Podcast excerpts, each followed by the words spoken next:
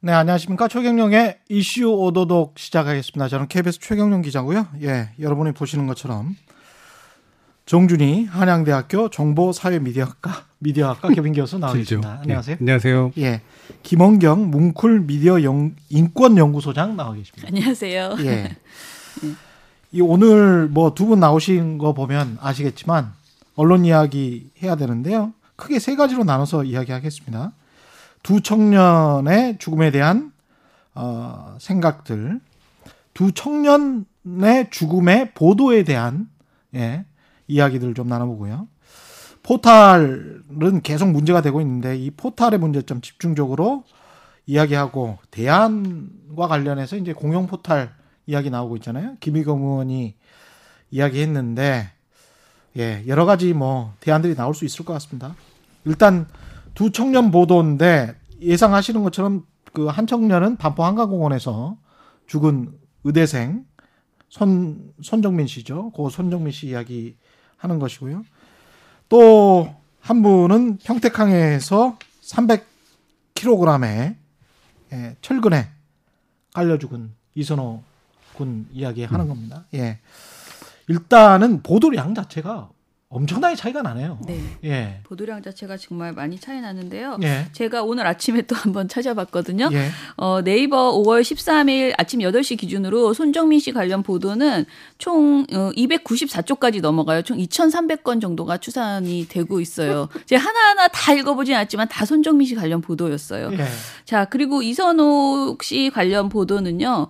5월 13일 아침 8시 기준으로 지금 현재 400건으로 추산이 됩니다. 예. 근데 이것은 굉장히 많이 늘어난 거예요. 왜냐하면 아시다시피 어, 이분이 4월 22일 날 돌아가신 사고를 당했는데요. 5월 6일 기자회견이 있기 전까지는 딱 세 건의 보도만 있었거든요. 예. 그런데 이제 기자회견 이후에 어, 주요 언론들이 관심을 갖기 시작하면서 음. 어, 그나마 늘어난 것이 지금 이제 400건이에요. 그렇지만 2,300건과 400건이라는 것은 어, 똑같은 젊은이의 안타까운 죽음에 대해서 굉장히 언론의 관심이 어, 차가 컸다라고 볼 수밖에 없는 거죠. 이거는 제가 미디어 비평의 참 성기능이라고 생각하는데 그나마 미디어 비평 했기 때문에 그렇죠. 네. 예. 그래서 아뜨거라 하면서 맞아요. 예. 공중파 지상파에서도 좀 다루고 그랬던 것 같아요. 네, 못 이겨서 해주는 셈이죠. 예. 그 전에는 전혀 어, 이 별로 관심을 안 가졌거든요. 별로 별로라기보다는 저는 좀 지역의 문제도 이후에 좀 얘기하겠지만 음. 어, 있을 것 같은데요. 이제 평택이라는 지역에서 이제 발생한 사고였잖아요. 예. 예. 그리고 어 정말 강남에 굉장히 이제 뭐 핫한 지역에서 발생한 사고고 근데 이 언론의 관심이 일단은 과- 당시에 중부일보와 기호일보에서만 보도를 했다는 거죠. 이것도 저는 좀 영향이 있지 않을까 지역의 문제도 그리고 또뭐 많은 문제들이 있겠죠. 저는 사실 이거는 어 미디어의 관심조차 도 차별이 존재한다. 어 우리가 늘 아는 것이지만 단적으로 보여준 사례가 아닌가 싶습니다. 그러니까 이게 지난 구조적인 문제가 그냥 그대로 반복되는 그렇죠. 거잖아요. 예, 뭐 요번에 새로운 현상이라기보다는 어차피 이선호 씨 같은 케이스는 보도가 실제로 원래 잘 안 됐어요. 음. 예, 지금이 그나마라도 좀 되는 그런 편이라고 볼 수 있고 아시겠지만 현중 관련 사고가 매년 한 사망 사고가 일- 한 건에서 두 건은 적어도 나오고 예. 많은 경우 일곱 여덟 건까지 나오는 데서 이거 완전히 산재 작업장이거든요. 그렇죠. 예. 근데 이 부분은 뭐 기존에도 다루지 않았던 거고 음. 어, 또 한 가지 손씨 관련된 문제는 저희 김준일 대표 뉴스톱의 김준일 대표가 조사한 내용에 따르면 어, 지난주 top5 안에 top 4로 들어가는 게다 음. 관련 기사였었다. 예. 이거는 이제 있을 수 없는 일이라는 거죠. 음. 그- 그분이 이제 팩트 체크를 쭉 해오면서 봤던 최초의 일이다라고 얘기할 정도로 아. 어, 상당히 좀 황당한 그런 사건, 사건이라고 볼 수 있습니다. 근데 이게 참 그 사회 구조하고도 좀 연관이 있는 것 같아요. 중앙 집권적이고 서울 수도권 그렇죠. 뉴스만 다루고 뭐 과거에 뭐 대구 지하철 사건 났을 때도 만약에 서울에서 지하철 사건이 이 정도로 대규모로 났으면 이 정도로 작게 다뤘겠냐 그런 이야기 많이 했었잖아요. 네, 네. 지역 문제가 굉장히 큰 것 같습니다. 저는 지역 문제가 분명히 있었다라고 예. 생각을 합니다. 어, 지- 이 주- 지역 언론들의 관심이 이제 고작 세 건뿐이었다. 지역에서 발생한 사고임에도 불구하고 주요한 사고임에도 불구하고 이런 것들이 굉장히 아쉽고요. 반대로 어, 손정민 씨 같은 경우에는 뭐 꼭 지역 이유 때문은 아니고 굉장히 다양하게 이제 호기심을 불러 일으킬 수 있는 그야말로 국민 국민의 어떤 공분을 또 불러 일으킬 수 있는 음. 그런 어 요소들이 많이 있었어요. 미스테리한 부분도 있었고 그런 점 때문에 더더욱이 이제 어 보도량이 많아졌겠지만은 어 그렇다 치더라도 그런 여러 요건을 감안한다 치더라도 손정민 씨 관련 보도는 지나치게 과열되어 있는 것은 분명하다. 어 그리고 보도 내용에서도 그냥 보도 내 어, 보도 건수가 많다는 게 아니고 내용에서도 정말 어 저널리즘의 원칙을 어긴 그런 보도들이 너무 많다라고 볼 수 있죠. 언론사들은 이렇게 변명할 수도 있을 것 같습니다. 관심이 많으니까 우리가 많이 쓰는 거 아니야. 네. 관심이 많으니까 많이 쓴다. 예. 뭐 흔히 하는 변명인데 예. 저는 이거를 좀 이렇게 지켜보면서 초기에 이제 실종 국면, 음. 그 다음에 사체가 발견된 국면 두 가지가 크게 나뉘거든요. 예. 음, 뉴스가 폭발하는 시기는 사체가 발견된 이후인데요. 실종하고 실종되고 난 다음에 한 5일 정도의 기간 동안은 이제 사람들이 안타까움이었었어요. 예. 어, 제발 살아서 돌아왔으면 좋겠다라고 하는 음. 거였고 커뮤니티에서 이제 주로 온라인에서 그런 이야기들이 나오니까 어, 보도들도 이제 어떻게 좀 빨리 찾았으면 좋겠다 정도에 머물렀다가 사체가 나오고 난 다음에 이제 의혹이 증폭되면서 사람들이 이제 혹시라도 하는 그런 마음들이 붙자 이게 갑자기 미스테리 수산물로 바뀌었거든요. 네. 저는 그때부터는 저널리즘이 아니라 드라마로 바뀌었다라고 음. 생각을 합니다. 결국에는 어, 증거라든가 뭔가 확정할 수 있는 정보들이 없는 상태에서 사람들은 죽음이 납득되지 않은 죽음이 발생하면 굉장히 궁금해하거든요. 네. 그 죽음의 원인을 찾기 위해서 그래서 죽음의 원인을 찾으려고 하는 노력에 비해서 또는 열망에 비해서 정보는 굉장히 적은 상태잖아요. 음. 정보를 만들어내는 거죠, 그러니까. 아. 그러니까 사건을 만든 것이 아니라 정보를 만들어내고 있는 거예요. 근데 그 기간 동안 그 정보 욕망을 채워야 되는 정보들을 만들어야 되니까 결국에는 떠돌아다니는 이야기들, 그다음에 말 그대로 빈 구석을 채우는 상상력 이런 것들이 이제 뉴스를 대신해 버린 결과인 거죠. 근데 그 정보가 진실을 쫓아가는 정보, 사건의 에, 정확한 진실이 뭔지를 쫓아가는 정보가 아니고 그냥 클릭 장사하기 좋을 만한 정보들을 그냥 마구 쏟아내는 거 그게 대한 문제 아닙니까 사실은? 그렇죠. 예. 사실은 이제 그 네티즌들의 반응이라든가 또는 음. 유튜브에서 어 일부 유튜버들이 이제 쏟아내고 있는 어 이렇게 그야말로 상상을 쓴 그 그런 많은 콘텐츠들이 있거든요. 예. 이런 내용들까지 어 이게 장벽 없이 기성 언론에 막 이렇게 등장하게 되는 거예요. 음. 어 사실은 언론이 해야 되는 일은 이게 abusing이 많이 되는 아이템이니까 그냥 어, 아무거나 다 베껴다가 하나의 기사 로 만들어내는 게 언론의 역할이 아니고 그 내용들 중에서 팩트 체크를 최대한 해서 물론 지금 우리가 온전하게 완벽한 팩트를 체크하기 어렵다 하더라도 그 한계가 있다 하더라도 아 이 어떤 인권 측면에서 이게 굉장히 크게 어 한 사람의 인권을 치, 침해할 수 있는 정말 어마어마한 일이라는 것을 언론인이라면 당연히 알고 있어야 되는 것이고 그런 상황에서 확인 절차를 거치면서 이것은 오히려 보도하지 않아야 된다라고 과감하게 그게 과감한 건 아닌데 요즘 언론인들을 보면 좀 그런 과감함이 있어야 된다라고 생각을 해요. 근데 아무튼 덜어낼 걸 덜어내고 사실 위주로만 건조하게 보도해야 되는데 완전히 추리 소설을 쓰는 식의 그런 보도들이 너무 많이 늘어났다는 거죠.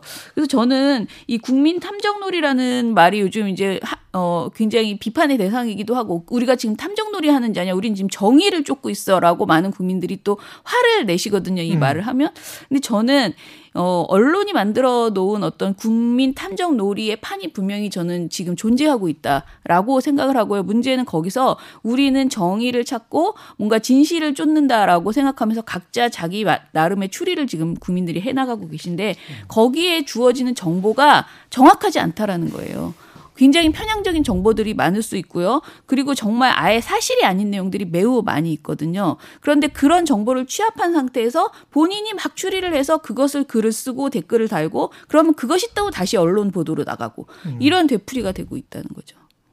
저는 구조라는 측면에서 좀 봤으면 좋겠는데 의대생의 죽음에 구조적인 원인이 있었는가라고 생각을 해본다면 사회 구조적인 원인은 없는 것 같거든요. 아무리 생각해도. 굳이 말하면 그래- 한강변에서 술 마시는 게 허용되느냐 말느냐 그렇죠. 예. 그러면서 이제 심지어는 지상파 방송사에서 그런 것도 봤어요. CCTV가 두 개밖에 없더라. 그 넓은 곳에. 이거는 위험한 것 아니냐 라는 게 이제 구조의 이야기죠. 우리 사회 구조의 이야기인데 평택항의 산재 노동자의 죽음은 정말 구조거든요. 사회 구조와 연결돼 있단 말이죠. 근데 시- 반포 한강공원에 CCTV가 두 개밖에 없더라 알고 보니 이게 그렇게 중요해서 지상파 방송사의 주요 뉴스가 된다면 이게 산재 사고는 도대체 수백 수천 개의 구조 뉴스가 나와야 되는데 그거는 또 아주 겸양한단 말이죠. 겸손하게 별로 안 나와요. 우리나라 언론이 예. 지금 최 기자님께서 지적해 주신 구조의 문제에 관심이 없는 거죠. 예. 그 근본적으로 관심이 없는 거예요. 구조를 다루면 재미없어지고 딱딱해지고 그렇죠. 예. 문제 해결이 안 되면은 뉴스가 안 나오잖아요. 음. 원래 뉴스라고 하는 건 바뀌어야지 나오는 건데 구조 잘 안 바뀌는 거 알거든요. 그렇죠. 그러니까 구조가 바꿔지지 않으면 또 똑같은 일이 반복되는데 똑같은 일을 반복을 얘기할 수가 없기 때문에 어 그냥 새로워 보이는 어떤 사건의 측면들에만 주로 관심을 가지게 되는 거잖아요. 그렇죠. 그리고 저는 또 한 가지로 이선호 씨 같은 케이스 같은 경우에는 중대재해기업처벌법이라고 하는 이미 제정된 음. 어그 법률의 어 이제 본격적인 시행을 앞두고선 그 전까지 언론이 했던 짓들이 있는 거예요. 음. 중대재해기업처벌법 들어오면 어 많은 중소기업 사장들 죽어난다. 예. 대기업 사장들 큰일 난다 이런 예. 식의 얘기들을 하고 있었던 상태에서 거기에 해당하는 일들이 벌어지고 있는 거잖아요. 안전 책임을 되게 무시한 채 자기 일이 아닌 것에 투입돼 가지고 안정 장비도 없이 죽어간 그런 청년 노동자에 관련된 문제이기 때문에 자신들이 이미 해온 짓이 지금 같은 구조의 반복을 사실은 어 도모해 왔던 거나 마찬가지였었기 때문에 음. 어 사실 입이 열 개라도 할 말이 없는 거거든요. 그러니까 아예 뉴스를 안 내보내는 거죠. 그리고 저도 좀 충격적이었던 게 이 사건이 일어나고 나서였는데 재보궐선거 참패 이후에 중대재해기업처벌법이 기업들에게 너무 크다. 음. 그래서 종부세 완화 논란과 비슷하게 그렇죠. 또다시 여권에서까지 이런 이야기가 나왔었거든요. 그러면서 그거는 또 굉장히 또 부각해서 경제신문에서 이렇게 기사를 쓰더라고요. 음. 아, 그래서 이 사람들은 정말 어떤 생각을 가지고 있는 건가. 예. 깜짝 음. 누구의, 놀랐어요. 누구의, 누구의 시각이냐가 명확히 드러나죠. 예. 근데 또 이런 것들, 이 반포 한강공원 사건 같은 경우는 또 클릭 장사가 되니까 돈이 잘 벌어지니까 또 경제신문들에서 또 관심을 갖고 인터넷으로 마구마구 또 쏟아내고 있단 말이죠. 예, 예.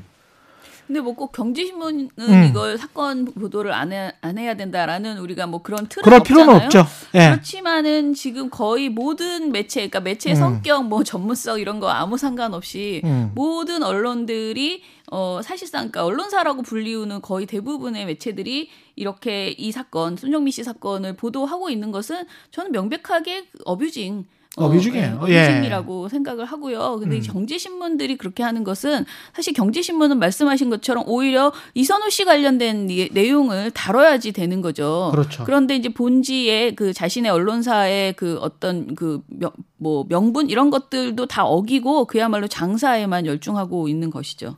그러니까 경제신문이라는 데가 언론의 발달사에 보면 가장 최초에 등장한 신문의 형태이기도 하고 그다음에 신문이 독립적으로 상업적으로 먹고 살기 시작한 또 신문의 형태이기도 하고 예. 그렇잖아요.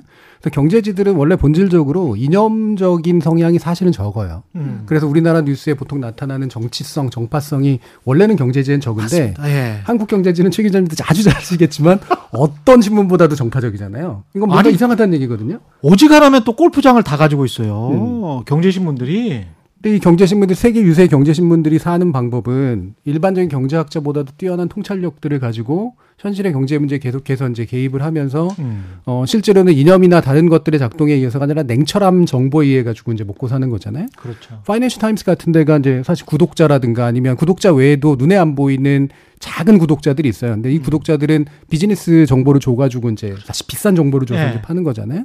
한국의 경제신문은 그럼 뭘로 먹고 사느냐? 경제적인 전문성으로 먹고 사는 게 아니라 남들과 똑같은 어뷰징으로 먹고 사는 거고 음. 대기업 이른바 커버 쳐줘서 음. 예. 그래서 먹고 산다는 얘기예요. 그렇습니다. 예. 아니 경제지의 위상이 어느 정도냐면 제가 그 KDI에서 그 공부를 할 때 이카노미스트지 기자가 있었는데 그 나이가 한 50 정도 되는 여성 기자였는데 정말 영국 영어를 아름답게 하시는 한국 분이었어요. 근데 그분의 학식이나 뭐 경험이나 이런 게 너무 뛰어나니까 KDI 교수들도 이분한테 절절 매는 거예요. 네, 네, 네. 그 정도의 실력을 가지고 있더라고요. 그래서 샤, 이게 너무 차이가 많이 난다 그런 생각을 했습니다. 네, 뭐 예. 격차의 차이는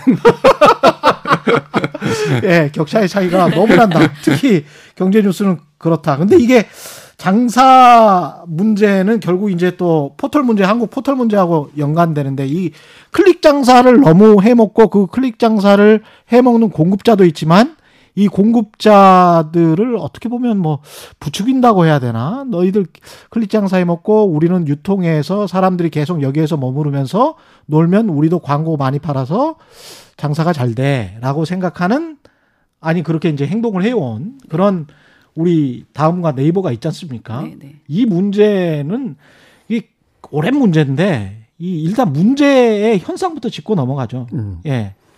그러니까 하나 짚어야 될 것은 예. 원래 초기에 이제 포털 뉴스 할 때 이제 조선일보라든가 이런 유력지들 같은 경우에 포털에 뉴스를 안 주겠다 그러다가 예. 어 결국에는 이제 항복하고 들어간 거잖아요. 음. 예, 들어가면서 이제 뭘 어떤 방식으로 전략을 바꿨냐면 되도록이면 돈을 많이 뜯어내자로 바꿨거든요. 예. 예, 그래서 뉴스 전제 계약이나 공급 계약을 맺으면서 어, 좀 자신의 명성에 맞춰 평가를 맞춰가지고 거기에 맞는 돈을 더 많이 받아내는 방식으로 갔다가 또 한 차례 바뀐 게 아예 광고 수익을 공유하는 방식으로 이제 바뀐 거예요. 음. 어, 뭐 그 자체가 비합리적이라고 생각하진 않습니다. 어차피 광고는 포털이 다 먹고 나머지는 우리는 그냥 딸랑 기사값만 줘 이렇게 얘기하는 것도 그렇게 맞는 말은 그렇죠? 아니니까. 예, 예. 근데 그렇게 넘어가면서 어떤 일이 생겼냐? 이제 더 이상 포털 구조에 의해서 유력 신문들이나 신문들이 손해 보는 구조가 아니게 됐다는 거예요. 음. 자기네들이 광고 수주해가지고 자기네 홈페이지에서 트래픽 적게 파는 것보다 네이버 같은 데서 광고 몇 개 비싸게 수주해가지고 거기서 깔끔하게 광고가 배치가 되니까 거기서 얻어진 높은 트래픽으로 광고를 나눠 먹는 게 훨씬 더 유리한 구조가 됐고 그래서 포털에서 사실은 이미 꽤 많은 돈을 벌기 시작을 했어요. 예. 실제로 이제 들어가서 분석을 해보면 굉장히 큰 차이가 나, 타날 정도입니다. 그러면 결국은 유력지들이든 뭐든 간에 이 포털 구조에서 희생당하고 있다라고 하는 그리고 포털을 마치 악마로 만들고자 했던 그 뉴스 그 신문사들이 실질적으로 이 포털 구조에 손해를 보고 있느냐 이미 이제 달라진 상태가 돼버린 거라는 거죠. 그러면서 점점 점점 포털을 활용하는 방법들을 늘려갑니다. 어, 결국에는 검색 엔진 최적화 방법이라든가 지금 같은 사건 사고가 포털에서 가장 잘 팔리는 그런 뉴스이기 때문에 스스로가 생산하는 뉴스가 포털에서 어떻게 하면 잘 걸리고 어떻게 하면 트래픽을 잘 유도하면 더 좋은가가 이미 이제 경제적인 유인도 굉장히 높고 예. 그다음에 자신의 위치를 강화하는 데도 굉장히 높기 때문에 포털과의 공생을 넘어서 포털을 적극적으로 활용하는 그런 구조로 이미 바뀐 거죠. 이게 이제 그 우리가 여- 예전에는 언론사 홈페이지 가보면 굉장히 지저분한 이상한 광고들 많잖아요. 양옆에 뭐. 기사 예. 이런 지금도- 지금도, 많아요. 예, 지금도 그런데. 예. 그걸로 돈을 버는 것보다 음. 그걸로 그러니까 내 내 언론사 홈페이지에 들어와서 과- 내 광고 수익을 내는 것보다 이 네이버나 다음에서 포털에서 트래픽이 잘 걸린 한마디로 abusing 기사를 내놨을 때 그 기사로 인한 수익이 오히려 이게 계속 모아 보면 그게 예. 이제 작은 작 기사 한 건당이지만 굉장히 그게 훨씬 어 이익이 되는 그런 시스템이라는 게 문제인 것 같아요. 게다가 이게 어 말씀하신 것처럼 광고가 예전처럼 이렇게 길게 뭐 한 달, 두 달 이렇게 계약한다기보다는 트래픽이 잘 걸리는 기사가 나오면은 거기에 자동으로 광고가 이렇게 붙게 되어 있는 예. 그런 지금 광고의 기법들이 있으면서 그것이 연결되니까 무조건 어, 많은 사람들이 보는 기사를 내놔야지 되는 거예요. 좋은 기사가 아니고 그냥 많은 사람들이 클릭할 만한 기사를 내놔야 수익으로 연결이 되는 음. 이 시스템이 계속되고 있는 것이 이제 그러면 우리가 좋은 기사를 소비하는 그 소비하는가 보면 사실 우리 현실은 아직 그렇지 못하고 그게 뭐 포털 때문인 것도 있고 우리 국민의 어떤 아직까지의 언론 소비 패턴이 예. 포털에 길들여져 있기 때문인 것도 있겠죠. 그런데 어찌 됐던 간에 언론사 입장에선 살아남기 위해서는 우리는 어, 어뷰징이 많이 되는 기사를 일단은 내놔서 지금 당장 수익을 창출하겠다. 뭐 이런 태도를 지금 보이고 있는 것 같아요. 이게 포탈에 등- 등급이 있거든요. 그래서 언론사마다 무슨 뭐 검색만 되는 언론사가 그렇죠. 있고 제휴가 돼 있는 언론사가 있고 뭐 이런데 그 제휴 언론사 마지막 최종 등급까지 제가 이제 뉴스타파 있었으니까 네네. 거기까지 갔었어요. 가가지고 이제 네이버나 이제 다음에 그렇게 됐죠. 근데 이제 그때 그 포탈에서 심의하는 분들이 있어요. 네. 교수분들도 있고 뭐 현재 교육평가위원회. 기자들도 있고 있습니다. 근데 이 사람들이 이제까지는 이제 제휴 언론사가 어떤 기사의 양 가지고 이제 이야기를 하거든요. 한 달에 뭐 100건 이상 뭐 어쩌고저쩌고 그래요. 그래서 탐사 보도가 한 달에 100건 이상 어떻게 쓰냐. 예? 이거 말도 안 되는 이야기다. 그래서 이제 기사의 질을 봐야지 당신들은 무슨 이야기 하는 거냐 하다가 설왕설래 하다가 뉴스타파 같은 경우는 그 기사의 품질이 굉장히 높기 때문에 음. 자그냥 그 교수님들도 인정을 하셔가지고 뭐 그 한 1년 만에 문안이 들어갔던 네. 경험이 있어요. 음. 근데 다른 언론사들 같은 경우는 제가 알고 있기로는 네이버에 들어가 있는 게 한 200개 정도 되는데 최고 등급에 이 기사량 가지고 승부를 보는 친구들이거든 많거든요. 네, 네. 이, 게 이제 클릭 장사를 하란 이야기지 결국은 음. 예? 구조 자체가 그렇죠. 최근에도 논쟁 붙은 것 중에 하나가 뉴스제 평가위원회에서 그 지역 신문의 위치가 너무 안 좋으니까 포털 예. 안에서 입점이 안 돼 있잖아요.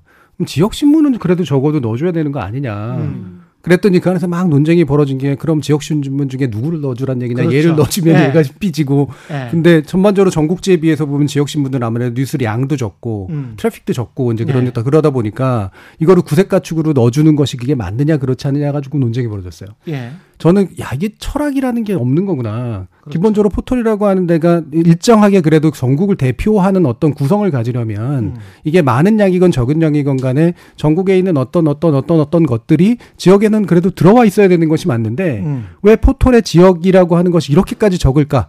지역 뉴스가 적은 것보다 지역 정보도 굉장히 적거든요. 예. 어, 결국에는 관광지로서 인식되는 중앙위에서 관광지로 인식되는 지역 정보 외에 지역이 지역 스스로에 대해서 얘기하고 알릴 수 있는 정보들은 지극히 적은 상태가 만들어져 있는 이유 자체가 이 포털이 어, 누구의 시선에서 어, 세상 한국 사회를 바라보고 있는가라고 하는 것들을 명확히 보여주는 거죠. 예. 근데 그걸 결정하는 그 뉴스 제휴 평가 위원회 그 위원회가 너무나 불투명하게 운영되고 있다는 게 사실 문제인 거거든요. 그러니까 그것도 지금 각 말씀하신 무슨 단체에서 협회에서 이렇게 꽂아놓고 그렇습니다. 어, 예. 예, 굉장히 많은 다양한 예. 어 다양한 이해관계 그 예. 협회들이 추천을 하시고요. 또 예. 언론사도 추천을 하죠. 근데 이게 맞습니다. 굉장히 예. 주요 언론 위주로 다 들어가 계시죠. 그렇게 돼 있습니다. 예, 그래서 이것들 이분 들이 아까 음. 말씀하신 그 지역 언론 문제도 제가 한 2년 전부터 우리가 그 문제를 계속 지적을 하고 어딘가에 가서 시위를 하려고 했는데 심지어는 어디서 회의가 열리는 지 못 몰라서 음. 네, 그 뉴스제휴 평가위원회를 찾아다니는 것도 굉장히 큰 숙제고요. 네이버한테 그런 것을 물어보면 그거는 재평위에 물어봐라라고 하는데 재평이라는 곳에 그 어마어마한 권력을 가지고 사실상 굉장히 큰 언론계 지형에 큰 어, 영향을 미치는 큰 권력 가지고 있잖아요. 근데 이곳에 모든 내용들이 회의 내용, 기준, 어디서 하고 위원, 이 모든 것들이 비공개되고 있는 그런 상황이다 보니까 이거는 좀 정말 뭔가 바로 잡아야 되는 반드시 빠르게 바로 잡아야 되는 문제라고 생각을 해요. 근데 네이버랑 다음은 아 거기는 재평위에서 어 결정하시는 거고 거기 위원분들이 결정하시는 거다. 이런 입장을 내놓고 있거든요. 결국은 기존의 언론 지형 또는 기득권 구조 그대로가 재평에 들어가 있는 음. 네. 거잖아요. 네. 제2평가위원회. 네. 그러면서 그러면 당연히 지난번에 언론노조에서 최근에 무슨 뭐 쭉 검색을 해보니까 한 달 동안 대부분이 뭐 80몇 퍼센트가 보수지와 경제지와 정치적 특정 정치적 성향을 띈 기사들이 음. 훨씬 많았다. 음. 80%가 넘었다. 이런 조사 결과도 있었지 않습니까? 그것도 결국은 그럴 수밖에 없는 그런 지금 구조인 거 아닙니까? 그렇죠. 그러니까 이게 그 포털이라든가 검색 엔진이라든가 플랫폼 시대가 오면은 나타나는 특징이 기존에 있는 격차를 훨씬 더 크게 넓혀주는 증폭 효과라고 하는 게 있거든요. 예. 그러면 이를테면은 조중동 뭐 그 한경 뭐 이런 식으로 쭉 간다고 했을 때 이게 가지고 있는 격차가 이만큼이었다면 플랫폼 안으로 들어가면 이게 이렇게 벌어져서 재배치가 돼요. 예, 증폭 효과가 나타나는 음. 거죠. 그러니까 지금 많은 분들이 이제 다음이나 뭐 아니면은 네이버에서 보수 편향들이 일어나는 것이 결국에는 누군가가 손을 만져서 보수적인 어- 것들이 더 많이 노출되도록 하는 거 아니냐라고 의심하고 계시고 예. 뭐이 부분은 의심할 여지도 있고 음. 그다음에 실제로 들여다볼 필요도 있지만 그 자체 입증은 굉장히 어렵거든요. 그렇죠. 그렇죠. 근데 예. 다만 우리가 짐작해 볼 수 있는 건 이미 기존에 있던 언론 구조가 그랬다는 거예요. 근데 네. 이게 더 크게 증폭돼서 나타나도록 원래 플랫폼 구조라고 하는 건 그렇게 짜여 있다라고 하는 거죠. 그 지금 말씀하시는 게 이제 디지털 시대의 승자 독과점이 그렇죠. 될 수밖에 없는 음. 특히 이제 유통에서 나타나는 문제가 이 문제였지 않습니까? 그렇죠. 그 쿠팡 쿠팡이 싹쓸이하고 그렇죠. 예. 배민이 싹쓸이하고 그 문제가 똑같이 지금 뉴스에서도 나타나는데 맞아요. 예. 게다가 한국은 소비자들이 미국이나 다른 나라와는 달리 특정 언론사 news.kbs.co.kr 이렇게 가지를 않아요. 이렇게 가지를 않고 거의 대부분이 다음이나 네이버에서 그냥 뉴스를 소비를 해버리니까 그러니까 이제 포탈이 이렇게 독과점 특정 언론사가 독과점을 해 있으면 그럼 그 뉴스만 보게 되는 거죠 그냥. 이게 재미난 게 초기에는요. 음, 신규 진입 효과가 좀 있었어요. 예. 그러니까 조중동이라고 하는 잘 팔리는 신문들이 그대로 옮겨간 게 아니었기 때문에 초- 제일 원래 이득을 본 데는 뉴스통신사잖아요. 예. 잘 아시겠지만 연합뉴스라든가 뉴스원이라든가 이런 식으로 뉴스만 막 짧은 뉴스만 생산해가지고 원래는 언론사에 뿌리는 그런 구조가 포털로 직접 뿌리게 되면서 이들이 트래픽이 굉장히 올라가게 됐고 지금도 굉장히 상위에 차지하고 있습니다. 음. 그런데 이 구조가 이제 일단 득을 본 사람들이 있다는 거죠. 또 한 가지는 포털에 저- 처음부터 포털에 특화해서 되게 선정적으로 뉴스를 만들어냈던 약간 신생 언론사라든가 기존에 이제는 주류가 아니었던 인터넷 언론사도 득 봤어요. 예. 그러다 보니까 이제 조선일보나 중앙일보, 동아일보 이런 데들이 이제 어, 밀리는 기운이 포털 안에서 나니까 음. 어떤 전략을 취하기 시작하냐면 디지털 특화 전략들을 만들어냅니다. 어. 그러니까 디지털 팀을 만들어요. 그래서 디지털 팀을 만들어서 이들이 원래 했어야 될 일은 디지털 상황에 맞는 고품질 뉴스를 만드는 것이 원래 이들의 역할인데 유력 신문사니까. 예.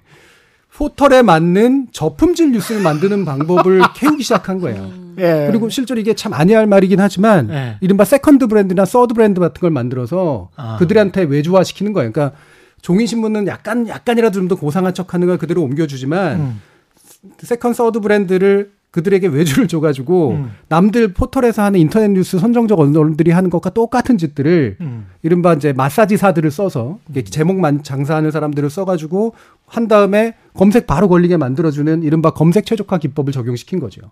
심지어는 기자들의 신분도 달라요. 가령 제가 특정 언론사 이야기해서 죄송합니다만 한국경제 신문 기자와 한경닷컴 기자가 다릅니다. 다르죠. 그렇죠. 네. 예. 봉급도 다릅니다. 월급도.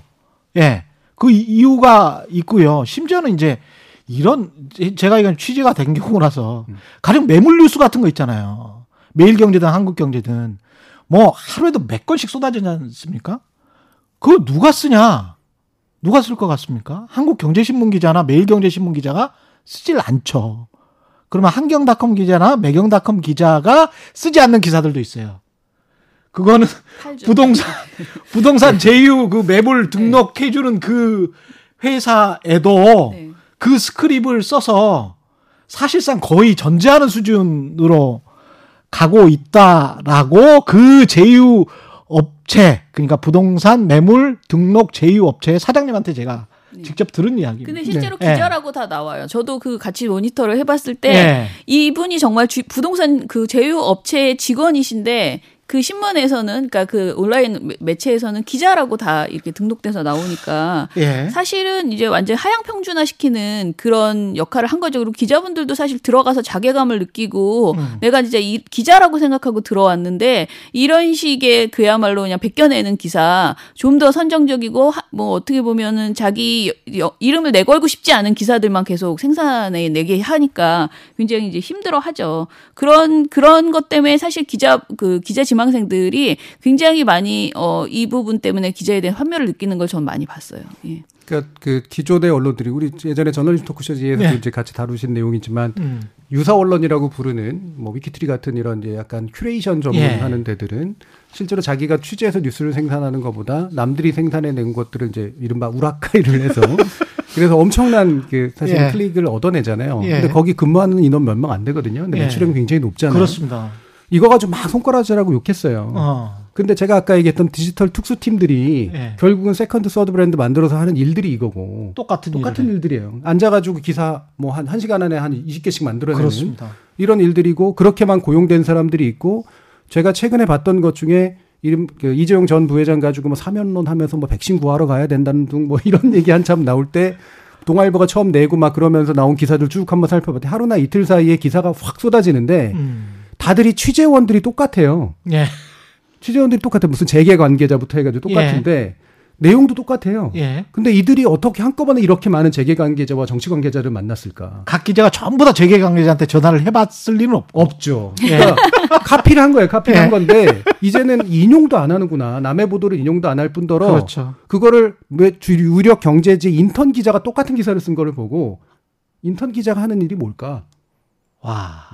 충분히 짐작 가는 거죠. 아니 처음부터 그렇게 교육을 받아버리면 이거는 윤리와 관련된 건데 그럼 앞으로도 그렇게 될 가능성이 굉장히 높- 높다는 거 그렇지. 아니에요? 진짜 기자가 된다. 제가 얼마 전에 네. 어떤 그 이제 좌담회를 하나 했는데 음. 보건복지부와 하는 것이었어요. 그런데 네. 이제 뭐 아동 요즘 아동학대 보도가 하도 문제가 많아서 같이 이제 토론을 하는 건데 이제 교수님 한 분, 저 그다음에 기자 이렇게 셋이 토론 이게 자- 설명을 하는 사람으로 나왔는데 거기에서 그 보건복지부의 소속인 그러니까 산하단체 어떤 직원분이 이렇게 너무 진지하게 물어보시는 거예요. 언론에 는 그 저작권이라는 게 없나요? 언론은 그렇게 다 베껴도 되나요? 그 어떻게 기사가 그렇게 다 똑같아요? 그러니까 보- 본인이 이제 아동학대 관련 보도를 모니 그 이제 취합하다가 그런 걸 느낀 거죠. 그래서 그걸 물어보는데 셋이서 저하고 기자님 기자하고 교수 이렇게 셋이서 대답을 못하고 너무 부끄러운 거예요. 그 상황이 지금 정말 계속 뭐 하나만 연합뉴스가 하나 내면 그것을 복제한 기사가 뭐 만 개 이렇게 쏟아져 나오는데 우리가 그거를 그분처럼 왜 이게 이상하다라고 애초에 생각조차 안 하고 있는 그런 황당한 지금 현실인 거죠. 예. 그런 생각을 하는 사람들은 도태됩니다. 한국 시장에서 살아남지를 못합니다. 아, 근데 그래서 이제 막 뭐, 뭐라고 이제 법을 내, 내놓고 있어요. 집권여당에서는. 근데, 그 법은 또 말이 돼. 이, 그러니까 이 이야기를 안 할 수밖에 다양한 법들이 지금 있죠. 예, 정말 이, 이거는 좀 논의를 깊이 해봐야 되는데 여기 나오신 분들이 다 전문가분들이니까 국회의원들도 다 들으시고 또 뉴스 소비자들도 제대로 한번 듣고 한번 판단을 해보십시오. 포털 알고리즘 공개법은 이제 김남국 더불어민주당 의원이 내놨는데 어떻게 보십니까? 두 가지 차원으로 평가를 해야 될 것 같은데 하나는 문제 의식은 충분히 타당하고 좋다. 그렇죠? 예. 음.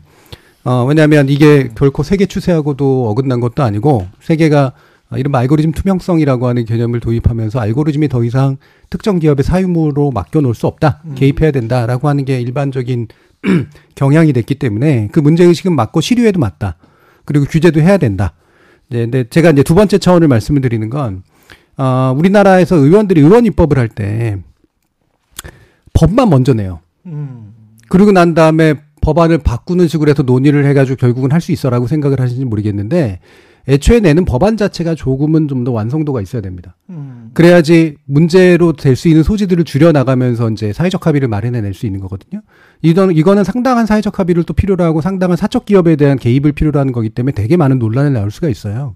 그러려면 법안의 문제 의식뿐만이 아니라 예. 법안 자체가 충분히 리서치된 법안이어야 된다는 건데 여기서의 좀 아쉬움이 좀 있습니다.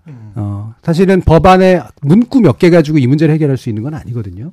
어, 그 부분에 있어서 이제 사회적 논의는 물론 이 이후로 이제 마련해 나갈 거라고 저는 믿긴 합니다만 어, 그 충실도라든가 완성도 문제에 있어서는 좀 음, 더 많이 들여다볼 필요가 있다. 일단 이렇게 평가를 좀 드릴게요. 근데 이쪽 사실 전문가는 아니시니까 김남국 의원이. 예. 예. 그 알고리즘 공개가 이제 음. 뭐 세계적인 추세라고는 하지만 사실 또 이제 네이버나 또는 대부분의 알고리즘을 공개하지 않는 분들이 이게 그 조직에서 하는 말이 알고리즘을 공개하면 그것을 이용해서 음. 또 다른 부작용이 이제 계속 나온다라고 해서 그것을 계속 자주 우리가 바꾸고 있기 때문에 예. 이걸 공개하는 것이 무의미하다 또는 어 오히려 더 부작용이 나올 수가 있다 이런 식의 주장들을 막 하고 있거든요. 근데 사실 저희는 민원연 같은 경우에는 예전에 그 알고리즘으로 이렇게 가는 것 자체를 반대했었어요. 이게 어 먼저 알고리즘을 이제 도입한 게 다음이었잖아요. 그리고 그 이후에 이제 네이버도 그렇게 됐는데 알고리즘을 도입을 해서 한다는 것이 대부분 너의 맞춤형 기사를 이제 제공한다라고 하는데 그것이 과연 우리가 말하는 그 언론의 기능에서 굉장히 주요하게 생각하는 공공성이나 공영성을 축적 충족시킬 수 있는가라고 봤을 때 그렇지 못하다라고 저희는 봤었거든요. 그래서 예. 이어 계속 지금 모든 그 매체들이 그러니까 이 포,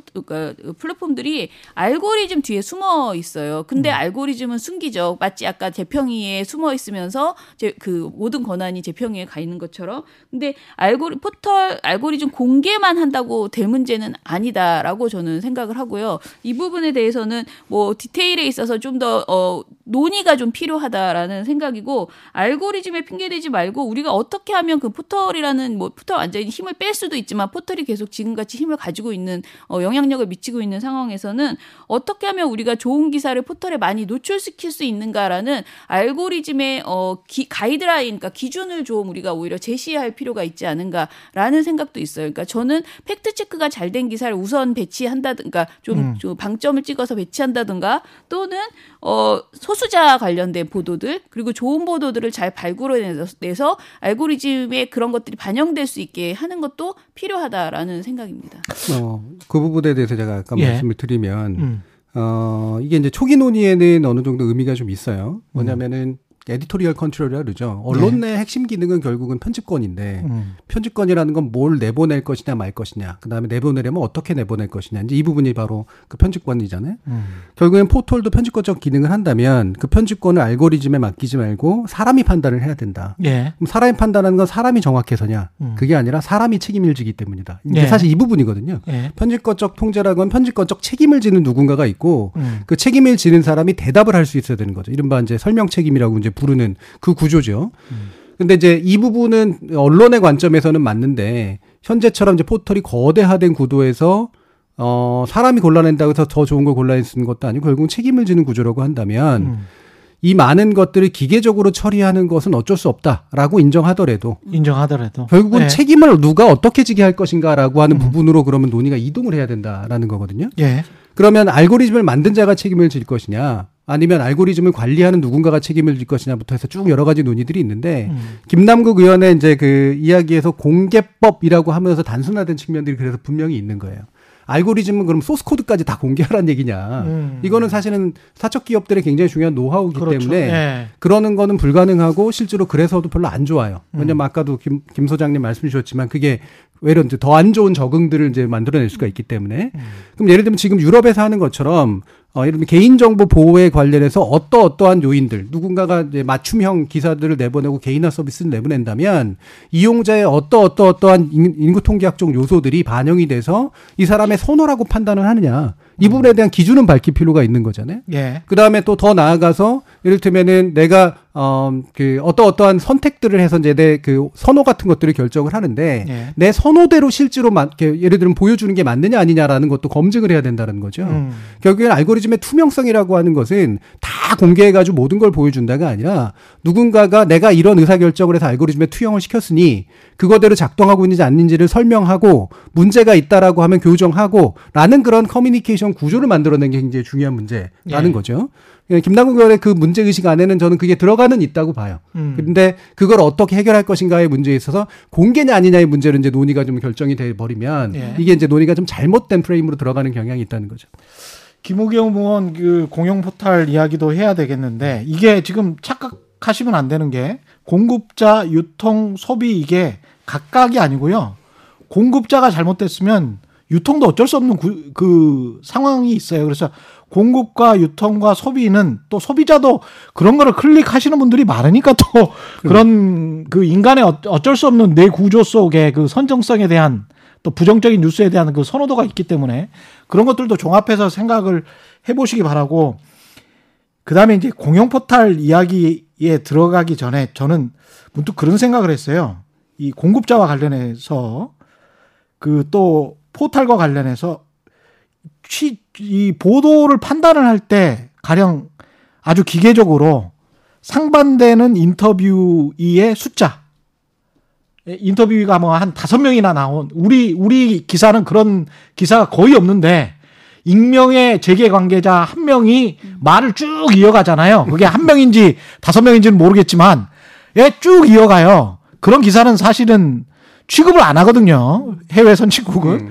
예, 근데 그런 기사는 쫙 하단으로 내려버리고 다섯 명 정도가 있는데 다 perspective가 다른 거죠, 관점이.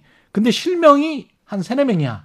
이런 식으로 해가지고 무슨 지수 같은 걸 만들 수 없을까요? 음, 그런 고민들을 하긴 해요. 어, 실제로 그, 그, 그 출처, 그러니까 예. 또는 이제 취재원에 있어서의 다양성, 이런 식의 이제 지표가 있고, 예. 이거를 말씀하신 것처럼 익명 취재원이 더 많이 들어가 있느냐, 실명 취재원이 많이 들어가 있느냐, 음. 그다음 실명 취재원도 어디까지 밝혀져 있느냐, 뭐 이런 것들을 이제 따져가지고 하거든요. 그래서 언론진흥재단에서 원래 어, 지금 그 한지 한 4, 5년 전부터 논의하기 시작했던 게 뉴스 질에 대한 예. 어, 평가 지표들을 만들어 가지고 그게 음. 나중에 이제 이런 알고리즘 같은 데에도 반영될 수 있도록 해보자라고 하는 그런 게 있었고요. 그 중에 되게 중요한 것 중에 하나가 바로 그 부분이었었습니다. 아, 그 공영 포탈 같은 경우도 김의겸 의원은 아마 이제 좋은 뉴스가 음. 많이 좀 전면에 이- 있었으면 좋겠다.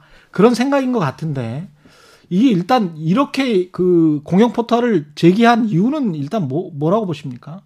뭐라고 보세요? 예. 뭐 일단은 예. 지금 우리가 계속 말하는 예. 네이버 다음에서 유통되는 우리는 대부분 그쪽에서 언론을 소비하고 있는데 보고 예. 계신데 네이버 다음이 어 기존의 어떤 기성 언론들의 어떤 편향성이 분명하게 드러난 거잖아요. 예. 그러다 보니까 좋은 보도가 나와도 사실 우리 국민들이 그 보도를 접하기가 어렵다. 예. 그러니 어 우리가 옛날에 신문 유통원이라고 있었잖아요. 왜 그렇죠. 지역에서 신문을 받고 싶은데 예. 유- 유통이 안 돼가지고 시- 예. 유통원을 통해서 그 공적 자금을 통해서 그걸 신문을 이렇게 골고루 보실 수 있겠잖아요. 그것처럼 그런 개념으로 설명을 하시더라고요. 그래서 어 포- 열린 뉴스 포털을 만들어서 그 안에서 다양한 좋은 언론사들이 그 보, 기- 보도가 국민에게 이렇게 갈 수 있게 하자라는 개념 그런 개념으로 만드셨다라고 저- 그러니까 제안하고 있다라고 들었습니다. 예. 근데 이게 될까요? 일단은 효과. 예. 사실 저는 저도 예전에는 이런 아이디어를 낸 적이 있었어요. 예. 예전에 예전에. 한 10년 전쯤에. 예. 예. 왜냐하면 그때는 아직도 가능하다고 생각을 했었거든요. 음. 그러니까 왜냐면은 그 전에 보면은 우리가 공영 방송에서 지금 얘기를 하고 있는 건데 아니 방송은 공영이 있어. 그다음에 예를 들면 뉴스 통신사도 공영이 있네. 공급자 가운데 또는 공급자와 플랫폼을 합쳐 놓은 데 같은데. 근데 지금은 플랫폼의 시대야. 특히나 뉴스의 소비가 되게 중요해. 예. 그럼 뉴스 플랫폼이라고 하는 것이 왜 사적 기업에 있어서 가 있으면 좋은 게 아니잖아. 아. 결국에는 이제 공영 주체가 여기도 좀 나올 필요가 있어. 라고 이제 하는 아이디어였던 거고 그 아이디어 핵심은 공공 서비스를 하는 영역들이 늘어나야 된다. 근데 플랫폼 뉴스 플랫폼이라고 하는 데가 새롭게 부상하고 있는 시민적 공공 서비스 영역이라고 한다면 이게 민간한테 완전히 맡겨져 있는 것은 국가가 책임을 방기하는 것이다. 저는 이 아이디어나 이 철학 자체는 충분히 근거가 있다고 생각을 합니다. 예. 근데 문제는 이게 이미 하기에는 너무 규모가 커져 버렸다는 거예요. 네이버나 다음, 특히나 네이버가 방송 3사의 전체 매출액을 합친 것을 넘어선 지 오래됐습니다. 그럼요. 예. 물론 네이버가 뭐 쇼핑도 하고 뭐도 하고 굉장히 많은 게임도 하고 이러긴 합니다만 음. 그러면 포털만 따로 하면 그래도 그거보단 비용이 적게 들지 않을까? 이렇게 생각을 하실 텐데 여기에 예. 들어가는 지금 수신료 가지고도 굉장한 저항이 있는데 예. 공영방송 그나마는 수신료 재원이라도 있죠. 음. 공영 포털을 운영하기 위해서 인력 고용하고 그다음에 개발자 고용하고 해서 만들어내는 어느 정도 좀 이 그 민간이 해주 제공해주는 서비스 이상은 안 되더라도 그와 유사한 정도라도 편리성을 줄 수 있을 음. 만큼 그다음에 새로운 이용자들도 유입해야 되잖아요. 예. 그런 만큼 마케팅도 해야 되고 자 그럴 만큼 초기 투자 비용이 얼마나 들까? 음. 계산을 아주 정확하게 해보셨을까라는 생각이 좀 들거든요. 그리고 이거를 지속 가능한 재원은 어디서 마련할까? 이 부분도 들어요. 음. 결국에는 세금에서 마련하거나 아니면은 기타 이제 어떤 뭐 방통 발방 방발 기금이나 이런 데서 이제 마련하려고 할 텐데 예. 거기에 이미 손가락 얹고 있는 수많은 이제 주체들이 있단 말이죠. 그렇죠. 기재부가 아마 절대로 허용을 안 해줄 가능성들이 일단 굉장히 높습니다. 그러네. 그러니까 재원 마련해서 인적으로 유지해가지고 이게 말 그대로 세금 잡아먹는 하마가 되지 않고 음. 경쟁 경력 있는 공정 공공 서비스가 되기 위해서까지 우리가 어, 법을 만들어서 지속적으로 지원해 줄 수 있을까? 여기에 이제 사실은 굉장히 중요한 현실 한계가 놓여져 있는 거죠. 사람들이 그리고 뉴스만 보려고 어디에 들어가지 않아요. 네. 사실은 웹툰도 하고 게임도 하고 쇼핑도 하고 우리가 KBS에 들어오는 이유가 뉴스 보려고 들어옵니까? 드라마 보려고 들어오고 스포츠 보려고 들어오고 뭐 이러는 거 아니에요. 그러면서 종합방송사가 그걸 통해서 그 사람들을 유인하고 그 다음에 이제 좋은 뉴스를 야 이것도 그럼 같이 한번 봐봐. 뭐 이런 식이잖아요. 그렇기 때문에 이걸 뉴스만 보려고 이- 여기로 한번 들어와봐. 여기는 좋은 뉴스가 있어. 이게 가능할지 그러니까 이게 예. 뭐 소수의 분들, 그러니까 아주 전 아주 크게 네- 다음이나 예. 그 네이버처럼 크게 인기가 있을 사용을 많이 할 것 같진 않아요. 해도 예. 그래서 그게 제일 걱정이거든요. 저 이제 사실은 한 10년 전부터 말씀하신 것처럼 진보 포털을 만들어야 된다라는 논의가 끊임없이 있었고 그때마다 엄청 진지하게 모여서 회의를 했어요. 음. 막 1년 넘게 그것에 대해서 뭐 가능성을 타진하기도 했습니다. 그런데 음. 그때마다 이건 안 된다. 왜냐하면은 진보 포털이라는 게 소수의 몇분 그 정치적 성향을 공유하는 분들끼리만 사용하려면 그 뭐 하려고 만드냐. 그러니까 이 그 다양한 대중들이 다 보실 수 있고 같이 거기에서 소통되고 싶어서 포털을 만들자는 건데 그런 측면에서 어떻게 하면 더 많은 언론사들이 이곳에 들어오는가도 여기 지금 그 김의겸 의원실에서는 이야기를 해요. 그 다양한 아이디어를 냈어요. 어, 언론사들이 더 많이 들어올 수 있게. 그런데 그러면 시민들은 무슨 그 목적으로 이곳에 들어오게 될지 될지에 대한 음. 그것에 대한 고민은 지금 사실은 구체적이지 못하다라는 것과 재원에 대한 고민. 그러니까 어 김의겸 의원이 그 토론에서 말씀하실 때에는 어 크게 큰 돈이 들지 아 그러니까 생각보다 그렇게 큰 기술의 발전으로 인해서 큰 돈이 들지 않아도 만들 수 있다라고 하셨는데 저는 만드는 거는 그럴지 모르지만 이것을 운영하고 우리가 애초에 생각한 알고리즘으로 막 돈- 되는 것이 아니고 제대로 된 편집위원회가 구성되고 뭐 이렇게 된- 되게 하려면은 사실은 비용이 굉장히 많이 들 수밖에 없는데 그것을 어떻게 마련할 것 인지에 대한 부분은 사실 아직 논의조차 되지 못했다라고 생각되네요. 이게 그리고 진보 포탈을 만들려고 하는 게 아니고 이제. 법안 법안은 이제 중 이른바 이제 중립 포탈, 그렇죠. 공영 포털을 만들려고 하는 거잖아요. 네. 근데 이제 바로 거기서 두 번째 문제가 나서는데요. 예. 그러니까 좋은 지- 그러니까 되게 좀 질 높은 뉴스를 더 많이 노출되게 만들겠다. 좋은 의도고. 그다음에 어 보수나 진보에 상관없이 뭔가 이렇게 균형 잡힌 그런 뉴스들을 사람들이. 접할 수 있도록 해 주겠다. 좋은 의도인데 예. 둘다 편집권이 들어가는 거잖아요. 그렇죠. 예. 예. 좋은 뉴스를 누가 판단할 거냐. 예. KBS는 독립적인 조직으로 이제 돼 있죠. 저- 적어도 형식적으로. 형식적으로. 그리고 스스로가 뉴스를 생산해요. 거기서부터 이미 예. 이제 편집권이 발동을 하고 있는 거잖아요. 예. 만들어진 뉴스를 배치하는 거 그거는 이 자기가 안 만들었으면 더 많은 욕을 먹습니다. 음. 네가 무슨 근거로 이게 더 좋은 뉴스라고 판단해? 예를 들면 이선호 씨 뉴스가 더 좋은 뉴스라고 판단할 수 있죠. 그렇죠. 근데 하지만 그런 것들을 제외한 여러 가지 영역들에서 봤을 때 사회가 완벽하게 합의할 수 있는 뉴스 가치의 우선순위라고 하는 걸 정해놓고 거기에 맞는 실제로 뉴스였다 그렇지 않다를 매번 판단해야 되지 않습니까? 그건 없지. 사람 손이 엄청나게 가는 일들이거든요. 예. 그리고 이 안에서 논란이 난단 말이에요. 예. 이 논란이 나는 과정에서 사회적 논란들이 이제 또 엄청나게 붙겠죠. 만약에 이게 비록 인기가 좋다면 그렇죠. 그리고 난 다음에 그럼 사장 누구 만들 거냐부터 해서 이 사회 어떻게 구성할 거냐, 지배 구조가 어떻게 될 거냐 엄청난 논쟁들이 아마 붙을 겁니다. 디지털 KBS 되는 거네. 그럼요. 그 예. 약간 그래도 김의겸 의원실에서는 구덩이 무서워서 잘 못한 거냐 그렇게 말하실 것 같기도 하고요. 그 예. 미디어 바우처하고 연결해서 제안을 했잖아요. 예. 그래서 미디어 바우처 제도를 만들어서 시민들이 어, 좋, 좋다고 판단하는 기사에 그 자신이 가지고 있는 바우처를 언론사에게 이제 제공해서 주겠다. 예, 후원해서 그것 을 통해서 어, 시민들이 더 많이 들어올 수 있게 열린 예. 포탈을 어, 있는 기사들을 어, 많이 활용해서 바우처를 줄 수 있게 뭐 이렇게 하는 그러니까 독자들이 언론사의 직접적인 스폰서가 될 수 있는 시스템을 만들어 보겠다라는 거예요. 근데 미디어 바우처 제도는 사실 이 그 김의겸 의원실이 먼저 얘기한 건 아니잖아요. 그런데 저는 이 미디어 바우처를 딱 생각했을 때 그래도 열린 뉴스 포털과 이렇게 같이 연결되는 것은 연결시킨 것은 괜찮다, 괜찮은 아이디어다라고 저는 생각을 했어요. 그렇게 만들어 놨어요. 네. 근데 유튜브에서 지금 저 극우 채널들이 득세하는 것처럼 그렇죠. 미디어 바우처로 돈을 쫙 줬어요. 그런데 가세연에 다 이렇게 해서 한 30%가 가세연 가세 가세연에 이렇게 줘요. 이렇게 되면 어떻게 되는 겁니까? 그러니까 이게 미디어 바우처나 뭐 아니면 예. 예를 들면 공영 사장을 직접 뽑읍시다부터 해가지고 원래 이제 참여를 촉진시키는 거는 네. 참여에 정치물이 타거나 포퓰리즘물이 타면은 네. 어, 생기는 여러 가지 부작용들이 있죠. 네. 어, 그래서 또 특히 이게 목소리가 세신 분들, 크신 분들, 적극적이신 분들이 대부분 강하게 정치에 그 인게이지 돼 있는 분들인 경우들이 상당히 많기 때문에 음. 어, 그게 이제 증폭되는 효과가 분명히 나타나긴 할 겁니다. 그래서 저는 이 부분도 오- 고민해야 될 필요가 있다고 생각을 하지만 저는 미디어 바우처제는 이거보다는 훨씬 더 의미 있는 제도라고 네. 생각을 해요. 예. 훨씬 더 실현 가능성이 높고 음. 해볼 가치가 훨씬 더 높다고 생각을 하는데 음. 이거를 무리하게 좀 연결시키면 예. 각각이 가지고 있는 장점이 잘 연결되는 것 같지만 오히려 각각의 장점을 굉장히 좀 죽여버릴 수 있는 가능성이 높습니다. 그래서 제가 볼 땐 이걸 법안으로 만들어서 막 새로운 디지털 KBS를 만드는 진짜 라- 차라리 KBS를 키워주든가 그럴 그렇죠. 바에는 예. KBS가 포털 역할을 하게 해주든가 그나마라도 그렇죠. 나요 그러면. 예. 예. 나는 그게 나은 것 같아요.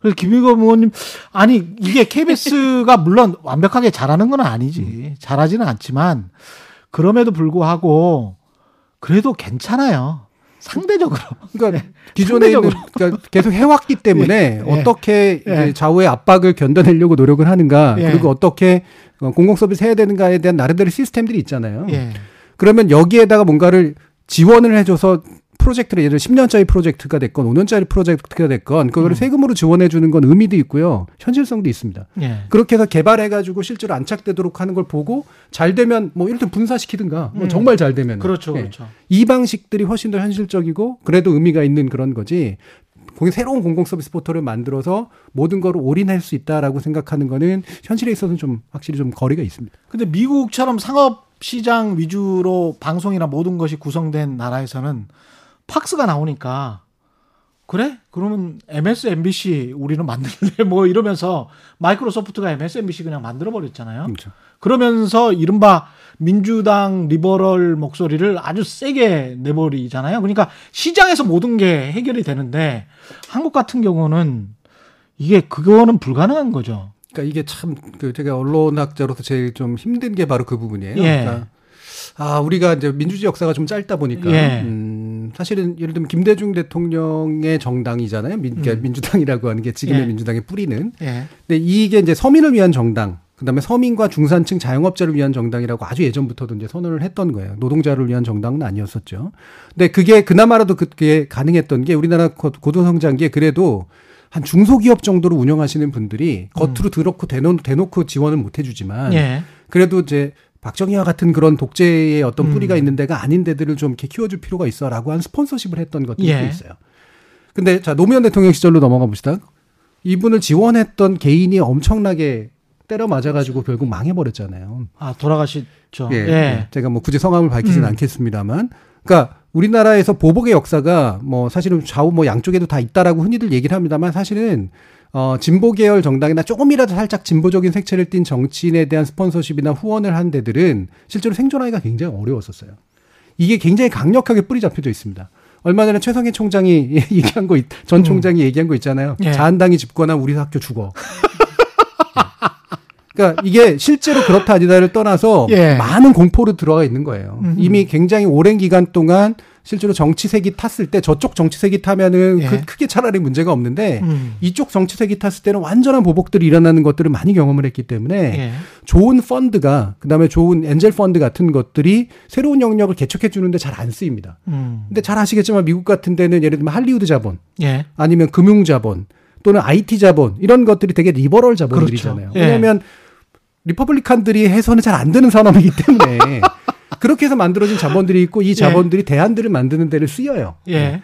근데 한국의 이제 경제 구조나 이런 것들은 지나치게 이제 몇 개 대기업 위주로 좀 만들어져 있는 데다가 음. 여기에 정치나 뭔가 같은 이념이 타게 되면 상당한 보복들을 당하기 때문에 예. 어, 자신의 자선의 의지로 움직일 수 없는 그런 측면들이 분명히 있죠. 음.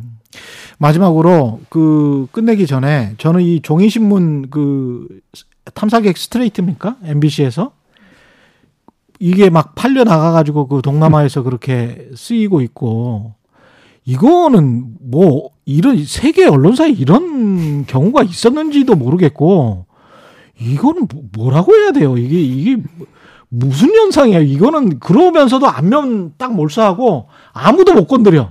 아무도 여기에 관해서 뭘 이거는 뭐 어떻게 해야 되죠? 이거는 세금 문제도 있을 것 같고 이뭐 단순히 환경 이야기 하는데 이게 일종의 사기예요. 광고주들에 대한 사기이고 광고주들도 알고 있겠지. 알고 있으면서 서로 담합을 해서 빼주고 제가 이 이야기는 꼭 해야 되겠네. 이런 어떤 지상파 방송사 전 사장님한테 이야기를 들었는데 그 삼성 같은 대기업이 있잖아요.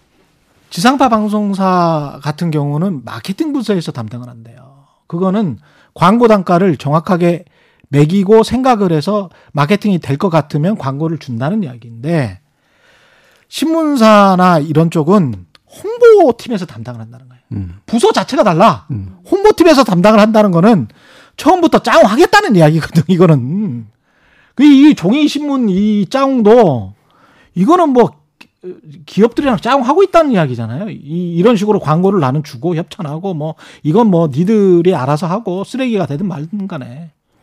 근데 사실 그 AB, ABC 협회의 문제 예. 이게 스트레이트에서 최근에 이제 보도한 거 보면은 우리 다 알고 있는 내용이었잖아요. 근데 우리가 ABC 협회를 만들 우리도 만들어야 된다라고 주장한 한 뭐 20년 전인가요? 굉장히 우리가 오히려 조선일보, 동아일보 이런 데서 너무 어 부수를 부풀리니까 ABC 협회 같은 것을 우리도 만들어야 된다라고 이야기한 적이 있었어요. 근데 이것을 제대로 감시하고 뭐방 뭐 이렇게 하지 못한 그런 상황 속에서 지금 그렇게 쓰레기 신문을 만들고 그 쓰레기 신문을 만듦에도 불구하고 또 다시 과장해서 그 전혀 믿을 수 없는 그 매, 매수가 지금 계속 나오고 있는 거고 그것에 의해서 A, B, C 등급이 매겨지면서 정부 광고의 단가가 나오는데 그거를 우리 정말 국민 세금을 다 그야말로 어, 마구잡이로 쓰고 있다라는 거잖아요. 그러니까 예. 전체적으로 봤을 때, 어, 그 광고비, 광, 그 아까 말씀하신 그 언론사, 언론사에게 주는 특히 신문사에게 주는 광고비는 광고가 아니고 사실은 보험이죠. 그러니까 음. 보험을 내는 데 있어서 ABC 협회를 가지고 그게 꼭 그렇게 필요한가 저는 사실 제일 아까운 게 세금과 그 환경 오염되고 있는 그 신문지 그 자체가 정말 너무 너무 안타깝다는 생각이 들거든요. 네. 네. 그러니까 이게 ABC 협회라고 하는 데와 이 종이 신문 그 이제 폐지로 쓰이는 것이 이제 연결이 돼 가지고 이제 한참 논란이 붙은 건데 사실은 정확히 말하면 정부 광고가 ABC 협회가 이제 실사한 그런 유료 유료 부수를 가지고만 광고비를 책정하는 건 아니에요. 예. 기업도 역시 마찬가지입니다. 예. 그렇죠. 음. 예, 그렇기 때문에 이게 이제 막 세금 잡아먹는 거 아니냐라고 음. 이제 얘기를 하시는데 이게 없어도요. 갈 돈은 다 가요. 솔직히 말하면. 예, 기업들도 줄 돈 다 주고 그다음에 정보 광고도 갈 때는 다 갈 수밖에 없습니다. 예. 근데 이제 그나마라도 이제 약간의 기준을 잡아줄 필요가 있는 거잖아요. 예. 근데 그 기준을 잡을 때 예를 들면 트래픽이나 이런 기준을 잡기는 굉장히 어렵고 음. 그 트래픽이라고 하는 것들이 너무나 천- 마치 비트코인 움직이지 않은 것들이니까 결국은 나름대로 상당히 안정적인 수치를 내보이는 종이신문을 가지고 할 수밖에 없는 게 현실인 건 사실이에요. 음. 근데 사람들은 안 보잖아요. 안 보죠, 예. 근데 예. 이게 이걸 가지고 잡아야 되는데 그 기준을 잡은 게 너무 미미한 기준을 가지고 잡아야 되니까 기존 기준을 유지하기 위해서라도 그냥 일단 밀어내기를 하는 방식으로 정착이 된 거죠. 예. 이거는 참 부끄러운 일이기도 한데 사실은 약간은 참 이게 어쩔 수 없이 이 구조가 이렇게 돼서 생긴 문제이기도 합니다. 좀 만약에 종이신문이 싹 사라진다고 해도 어 실제로 현재 조선일보에게 주는 대기업 광고가 사라지진 않을 거라고 분명히 생각을 하거든요. 그렇죠. 예. 예. 나름대로 기업이나 정부에서 평가해 놓은 이 얘네한테 이 정도는 줘야지 얘네가 우리를 들때릴 거라든가 이런 네. 게 이제 있는 거기 때문에 그래 한번 그래서 뭔가를 가져와봐 했을 때 눈앞에 이제 서로 그냥 미안해하지 않을 정도의 수치 사실 이거라고 이제 볼 수가 있는 거예요. 근데 예. 이게 정말로 문제가 아까도 이제 김 소장님도 말씀해 주셨지만 우리 방송이나 이런 데는 그나마라도 나름대로 객관적인 수치와 객관적인 영향력 평가를 통해 가지고 되게 냉정하게 사실은 광고가 이루어지잖아요. 예. 저는 광고 집행이라고 하는 것이 자본주의가 가지고 있는 냉정함이 굉장히 많이 드러나는 영역이라고 보기 때문에 한국의 기존의 신문 산업이라고 하는 데가 자신이 정말로 좋은 광고 매체로서 의미 있는 광고 매체로서 존재감을 입증하는 방식으로 비즈니스를 안 해온 게 너무 오랫동안 음. 지속이 됐기 때문에 나온 문제다. 그러니까 갑자기 새로운 데로 이동하지 못하면서 나오는 상당히 심각한 문화지체 현상이다. 이렇게 보는 거죠. 언론의 자유는 증진돼야 되는 게 맞는데 그 언론이 이상한 짓을 너무 많이 하고 있어가지고 이거 어떻게 어디서부터 개혁을 해야 될지 또 다른 이슈가 생기면 두 분 모셔가지고 이야기를 계속하겠습니다. 예, 오늘 여기까지 하고요. 최근에 이슈 오도독 정준희 한양대학교 정보사회미디어학과 교민 교수셨고요. 김원경 뭉클 미디어 인권연구소장과 함께했습니다. 고맙습니다. 감사합니다. 감사합니다. 예, 단단한 껍질에 쌓여 있는 궁금한 이슈를 들고 다음 시간에 다시 돌아오겠습니다. 고맙습니다.